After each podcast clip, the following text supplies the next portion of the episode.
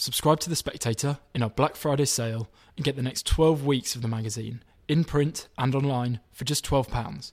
And we'll also throw in a bottle of Johnnie Walker Black Label Whiskey worth £30 absolutely free. Hurry though, this offer ends on Monday. Go to spectator.co.uk forward slash Friday.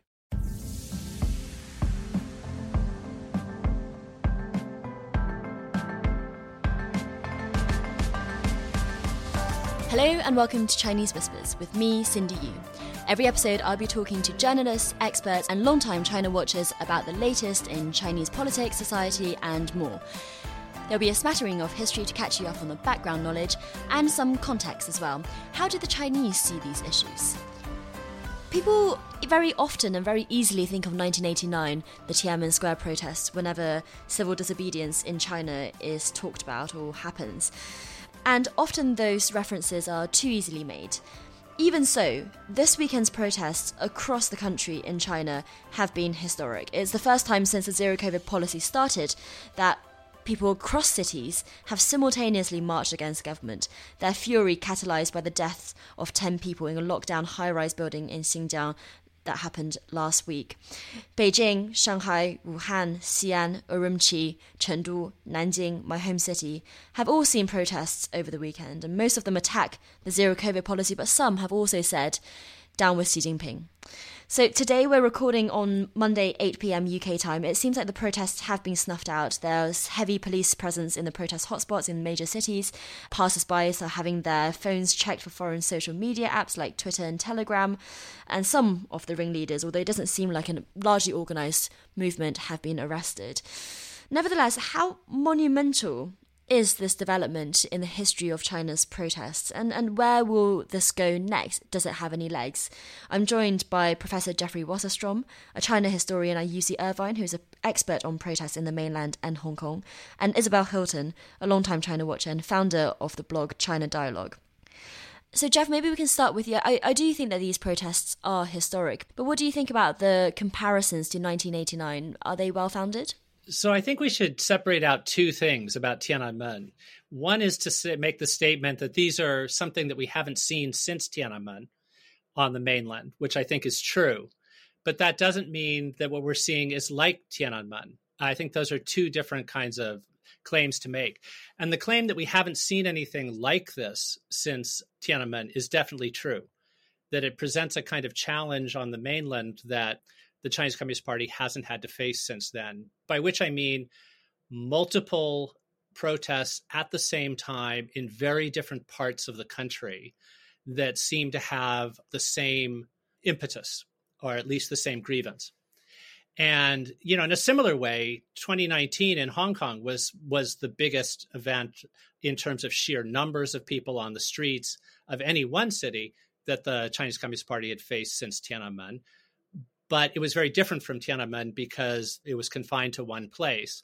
This, at least so far, is very different from Tiananmen because the most striking thing about Tiananmen, besides the number of places affected, was the fact that the protests went on as long as they did, their sustained nature. And I think it's worth remembering that in 1989, that was really what was most surprising to many of us wasn't that the protest happened, wasn't that there was repression used against them, but that they were able to last as long as they were. And that was quite specifically, at least in part, because of something that is not present here, as far as we know, which is a division in the ruling elite over how to respond. So I think it's worth keeping Tiananmen in mind, but also noting the the dramatic differences. And there was also one comment on Twitter Huang Yasheng mentioned maybe we should actually think about the 1976 Tiananmen protest, which was this massive outpouring of grief about Zhou Enlai's death, but also a way of expressing all kinds of pent up frustrations. That that's a very different kind of thing, but yeah, we can we can think about more than one analogy or comparison at, at a time, and I think we have to because this isn't just like anything that's happened before. Mm. Isabel, would you agree with that? And, and also, just to add on what Jeff was saying, you know, this is something that's happening in the mainland. You know, Hong Kong was obviously much larger in scale, but I think a lot of people thought maybe since 1989, this sort of thing happening on the mainland might be quite unthinkable. Yes, I agree with Jeff. I think it's also worth maybe pointing to another similarity I mean, the connection, I guess, between what's happening now and what's happening in Tiananmen, they're not the same. I agree with that too. But in Tiananmen, what we remember, of course, is that it was a democracy protest, and we remember all the speeches and the meetings and the goddess of democracy. But actually, one of the one of the big things that triggered it was general discontent with inflation, with corruption, with the fact that you know the the 80s had been you know lurching from kind of policy initiative to policy initiative and hadn't really gone that well materially, at least for most people, and that had translated into a discontent with the with the government, with the dictatorship, with the lack of democracy. And I think you're seeing that connection made here. I do think the trigger here is a weariness with the heavy handedness of COVID, zero COVID policy. You know, Xinjiang had 100 days of lockdown before that fire, which has been one of the uh, triggers for this one. And it has translated very quickly, though it's picking up echoes of a protest that happened a lone protester with a banner on a bridge, Sitong Bridge in Beijing, just before the 20th Party Congress. So it's clear that this discontent, which, which has real causes frustrations, anger at the way local officials have been prosecuting the zero COVID policy, but that has slipped quite quickly over the over the barrier, if you like, between local issues and discontent with the government. And that is again something mm. that happened in 1989. But again, we ought to remember, you know, we've forgotten about protest in China. There was 76, yes, there was also 79. Democracy Wall went on for weeks of debate about the shape of China. How should its politics be after Mao Zedong? And, you know, I quite like the echo of the fact that Xi Jinping is the most, if you like, personalized dictator we've seen since Mao. This is a cult of personality. And it's precipitating a response in people, which is not entirely, I think, the response that he was hoping for. It's kind of bringing up all these political questions again. Mm. and we haven't seen those in particular for some time. I want to get on into the underlying causes and the catalysts for this last few days in just a little bit. But first of all, Jeff, what do we know about how widespread these protests are? Or, or at the time that we're recording on Monday night, it seems like no new incidents big incidents of the sort that we saw on the weekend have happened in the major cities because of heavy police presence in the hotspots. But even from the footage from the weekend, and I think it's important to say that none of us are there on the ground, is it mainly young people? Has it spilled over to the wider population? What are the demographics that we know about how white? Because I think there's such a tendency, and certainly in the interviews that I've given today, of Western media assuming that there's all, when we say nationwide, we don't just mean we mean a lot of people. But do we know anything about the scale? I think it's too early to really have much of a sense of that, and even of the composition. Although it has been notable that there are a lot of young faces in the crowd and a lot of faces of young women in the crowd. And I, I totally agree with with Isabel that we tend to forget about how things can intersect in terms of very kind of quotidian concerns mm. and anger can be part of a movement that later gets remembered largely for its kind of grand slogans and things like that and that that helps explain why there was a resonance in so many places I think both there was pent up frustration and there was, in the case of the fire, what's been crucial in leading to online expressions of anger throughout the last, not just the last couple of years, but uh, going back to when there was a high speed train crash that was covered up. There have been online expressions of, of anger and outrage that happen when there's a situation where you say, that could have been my family that was there, that could have been my child. And this has been anger at bullying by local officials. It's been anger at, at many different things. The difference is that that has tended to be online only expressions, whereas now it's also on the streets. But it's it's a strange kind of thing. Protests haven't gone away, but they've been kind of going in different strands. So there have been on the street protests about single issues in single places that have happened, including a lot of environmental protests. There have also been many place protests over something involving a foreign country anti Japanese protests and anti NATO mm. protests in 1999. And those can be very different because the government tolerated them or, in some cases, even supported them. But they still matter because they keep alive the sort of muscles of taking to the streets in some ways. So I don't I don't think we should discount that.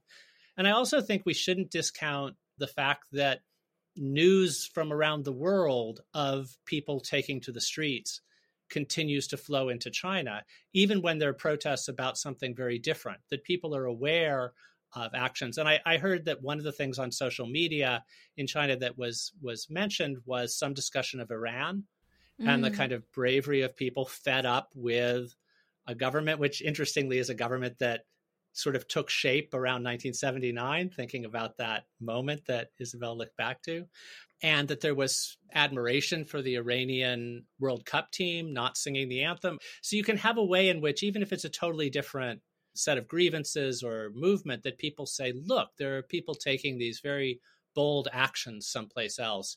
If we're fed up, why aren't we taking bold actions? That mm. kind of effect. And in the 1980s, another thing that happened in the lead up to Tiananmen was state television was showing images of South Korean protesters, or before that of the Philippines, of people power. So there were things that are kind of in the air that suggest that this might be a moment for action. Yeah, and what I don't understand is just given how much of this seems to have happened online, and obviously caveat that with we are outside of China, so we see a lot of the online stuff as our way of getting in the information.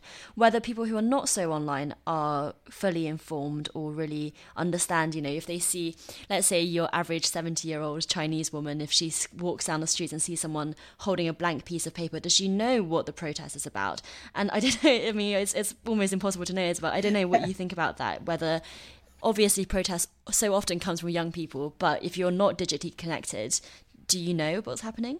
I honestly, I think that's pretty hard to say because we're looking at these recurring fragments. You know, what we are seeing are these extraordinary images, short video clips that, that get posted. We actually don't, you know, people tell us where they were filmed and when, but we can't verify it. We don't really know. Mm. And without that, you know, we would also be in the dark. So I think your 70 year old unconnected Chinese lady might hear gossip, but I'm not sure that, you know, she would be totally aware of what somebody holding up a blank piece of paper meant. She would be a lot more aware if she heard some of these call and response things that we've been hearing. Mm. You know, mm going back to the Sitong Bridge protest, that banner which appeared, it had a whole series of demands, which we've been hearing again on the streets. So we don't want PCR testing, we want food, we don't want lockdowns, we want freedom, we don't want lies, we want dignity, and so on. We don't want dictatorial leaders. We want elections. We don't want to be slaves. We want to be citizens. I think she'd hear that. She might be pretty alarmed if she heard it, but she'd certainly understand what was being asked for. Yes, absolutely. Well, let's talk about the politics involved here then, because do we think that this is is where I totally agree that this is about quotidian concerns, and that's what really what's driving this into overflow. How much politics, how much of the concerns of these protesters are against the Chinese Communist Party, are against Xi Jinping? Because we've heard some of that, but a lot of it is also to do with COVID. Well, I think they overlap because it is my impression, and again, caveat, I'm not there but it's my impression that the big whites are now deeply unpopular, that there have been enough examples of people dying because of the overzealous application of zero COVID policy, that the frustration with COVID very quickly becomes a frustration with authority, however it's manifest, and that becomes a frustration with the state. And just, you know, before the Xinjiang fire, there was a bus crash, you will recall, in Guizhou, where people had been taken in the middle of the night, heading for a quarantine center, which was, you know, miles and miles away from where they lived, and the bus crashed, and 27 people died. So that again precipitated kind of rage about why mm. were they forcibly put on the bus in the middle of the night and driven off to their deaths, as it turned out and who was going to be held responsible. And there have been so many like that. There was another one the other day of a young woman kneeling in the street with her hands tied behind her back because she tried to pick up a takeaway meal without a without a mask on. These excesses are and particularly because you can't see the faces of mm. the big mm. whites, they're just, you know, anonymous kind of enforcers.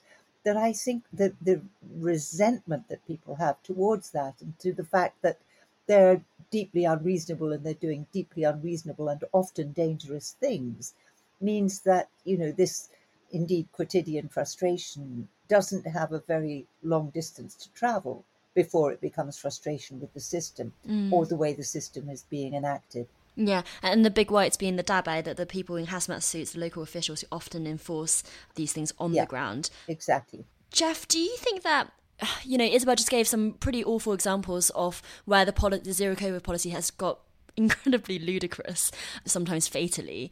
Is it possible to say if Chinese people are generally scared of the virus still and would be happy with some form of lockdown or pandemic control? It's not coming from kind of almost a British style lockdown skepticism, but what they are protesting against is when these policies are interpreted to such an extent or required to such an extent, for example, a negative test within 24 hours before you can even leave your flat, that kind of stuff.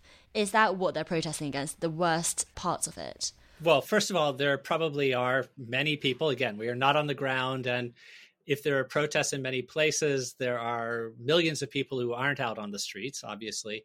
There are people who've been gotten enough information about how badly COVID has been handled in other parts of the world that there was a fair amount of actually Isabella's written about this in the Guardian recently. There was a lot of goodwill toward the policy early on. So it's really it's not about being against lockdowns. It's being against these measures being taken to a level of, of absurdity.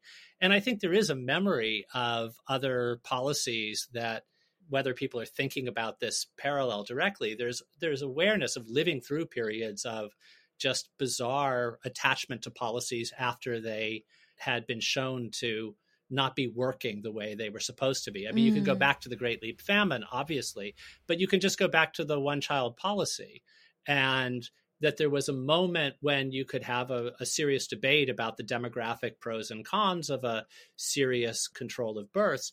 But there were years after which it was clear that there was no longer a clear rationale for that.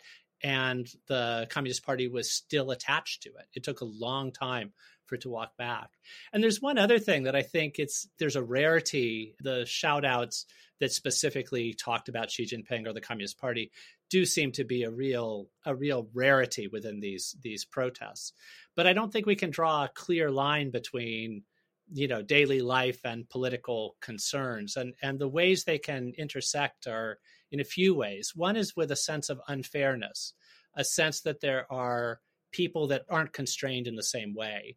And something that i think was probably a terrible reading of the room in terms of a visual was the fact that we just saw Xi Jinping and Peng Liyuan in Bali, maskless, consorting with mm. other leaders, and then going to Thailand, wearing lovely tropical shirts. and right, and then going on to Thailand, and then you have this kind of, if there was somebody who was thinking about, you know, parallels between Xi Jinping as an emperor-like figure who just lives by different kinds of rules, mm. then that mm. kind of image, which, which was different. You know, he's back it's not just that soccer fans are now back to football fans, excuse me, I'll correct my uh, my Americanism, are back to watching the World Cup, but it's also Xi Jinping is back to globetrotting, and yet there's a sense of still being trapped into this this loop, and that would be circling back to Tiananmen. Another thing about the frustrations in the 1980s, late 1980s, was also a feeling that the Communist Party hadn't left behind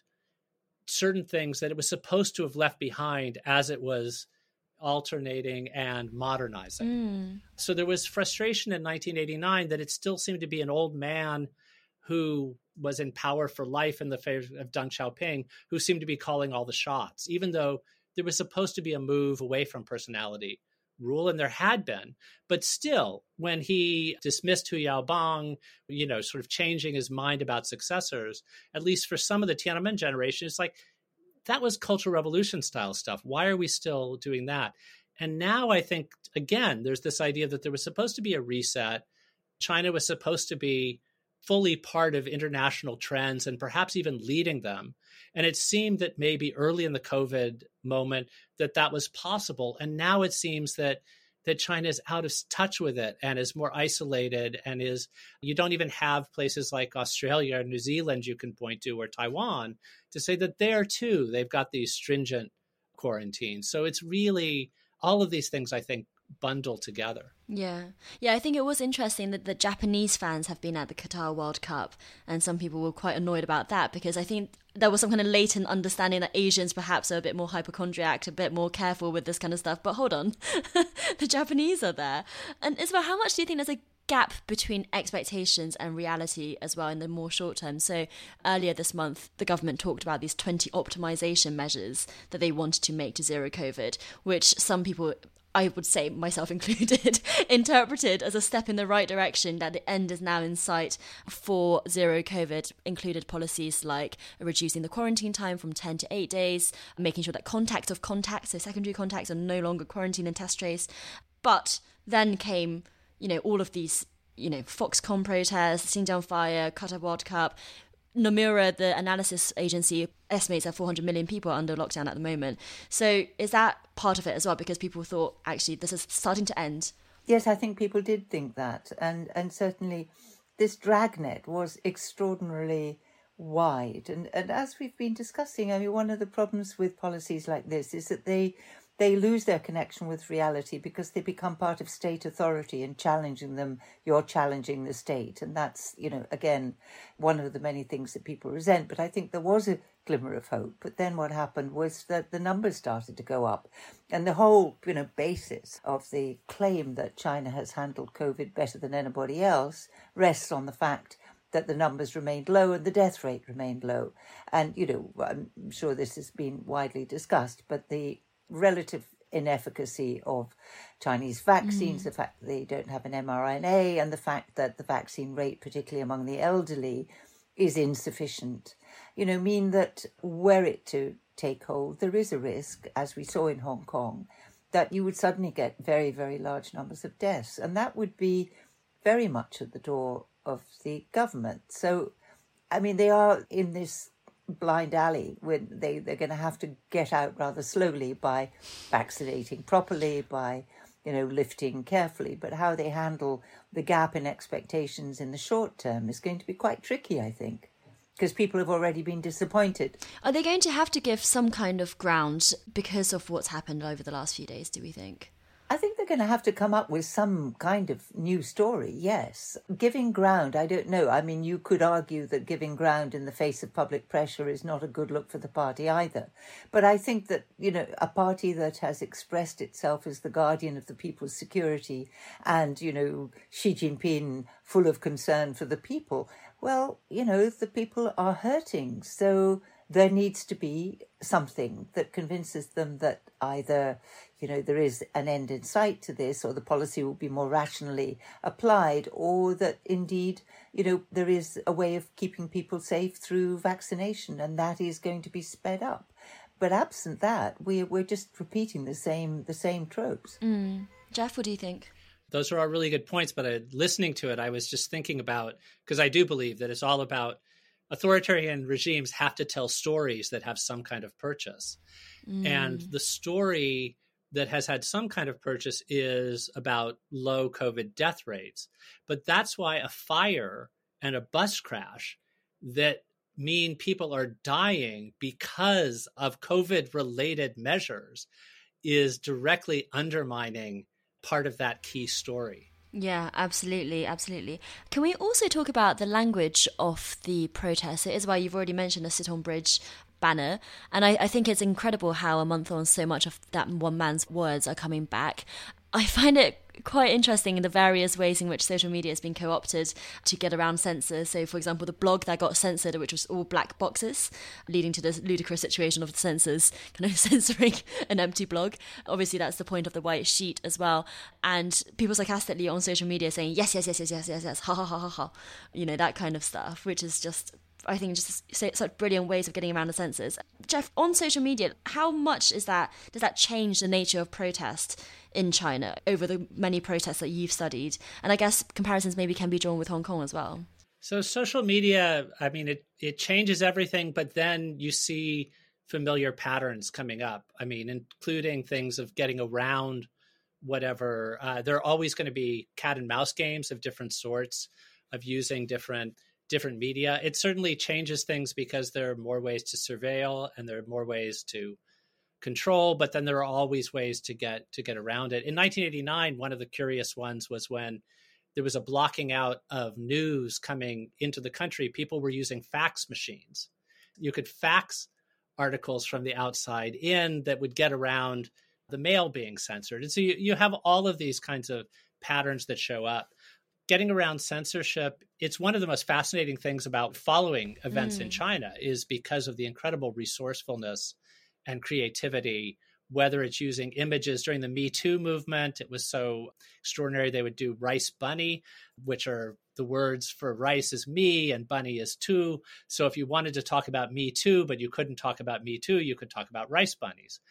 There are a variety of things, though, but it doesn't always have to be that subtle or roundabout. Singing the national anthem or the Internationale, which are sort of songs that the state doesn't want to ban singing and that maybe mm. allow that imagined, um, let's imagine it now, uh, the 70 year old man instead of the 70 year old woman who's not online coming into the streets and hearing people singing the national anthem isn't going to isn't going to get them to to think this is dangerous stay away but perhaps make them think oh what's going on?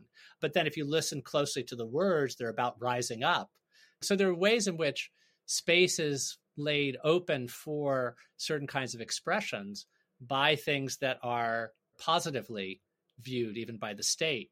Les Miserables was allowed into was it was celebrated when Les Miserables was playing in China. Initially, it was an early kind of touring production, but now you can use "Do You Hear the People Sing" a protest anthem. Mm. So it's very interesting. I think you get a lot of the same dynamics of back and forth, getting around censors, this can go back. I mean, using veiled ways to make fun of sacred figures is something that goes back. Uh, was true in the French Revolution with scandalous pamphlets that were attacking Marie Antoinette and the king. You know, there there are ways in which what's being done is with different media. What social yeah. media does change is the instantaneousness of things spreading incredibly widely.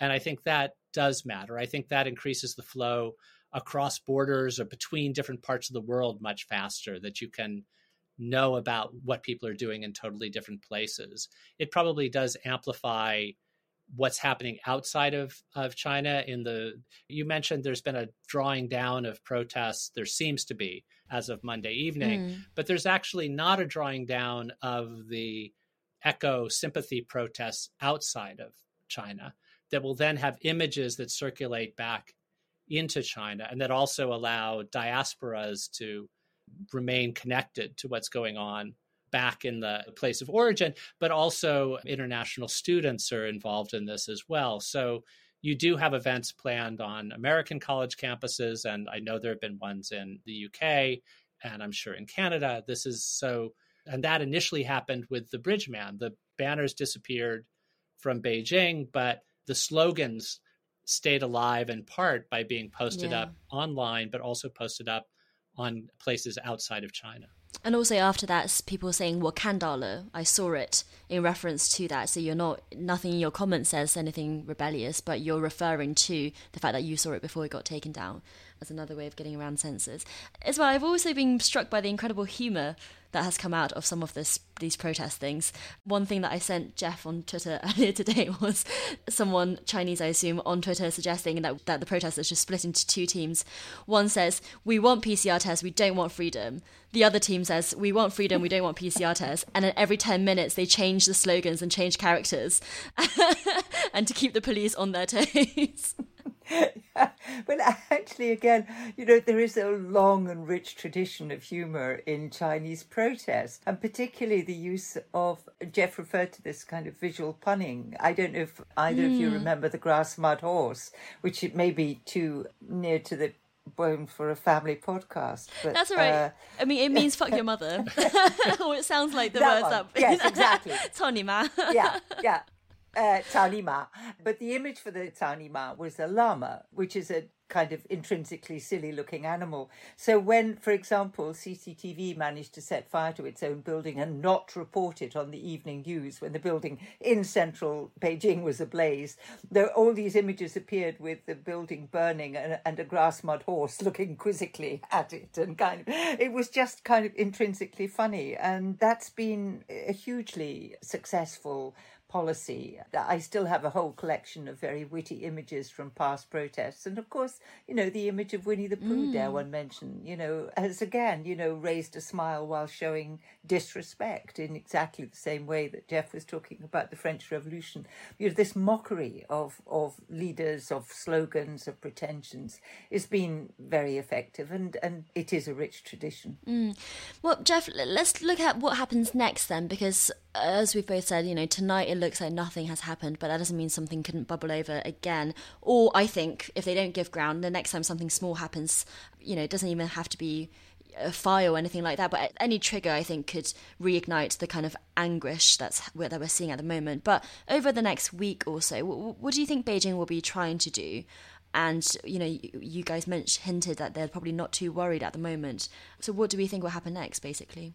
I mean, I, I think they're worried because they don't like things that they can't control, and also the fact that this could sort of reemerge.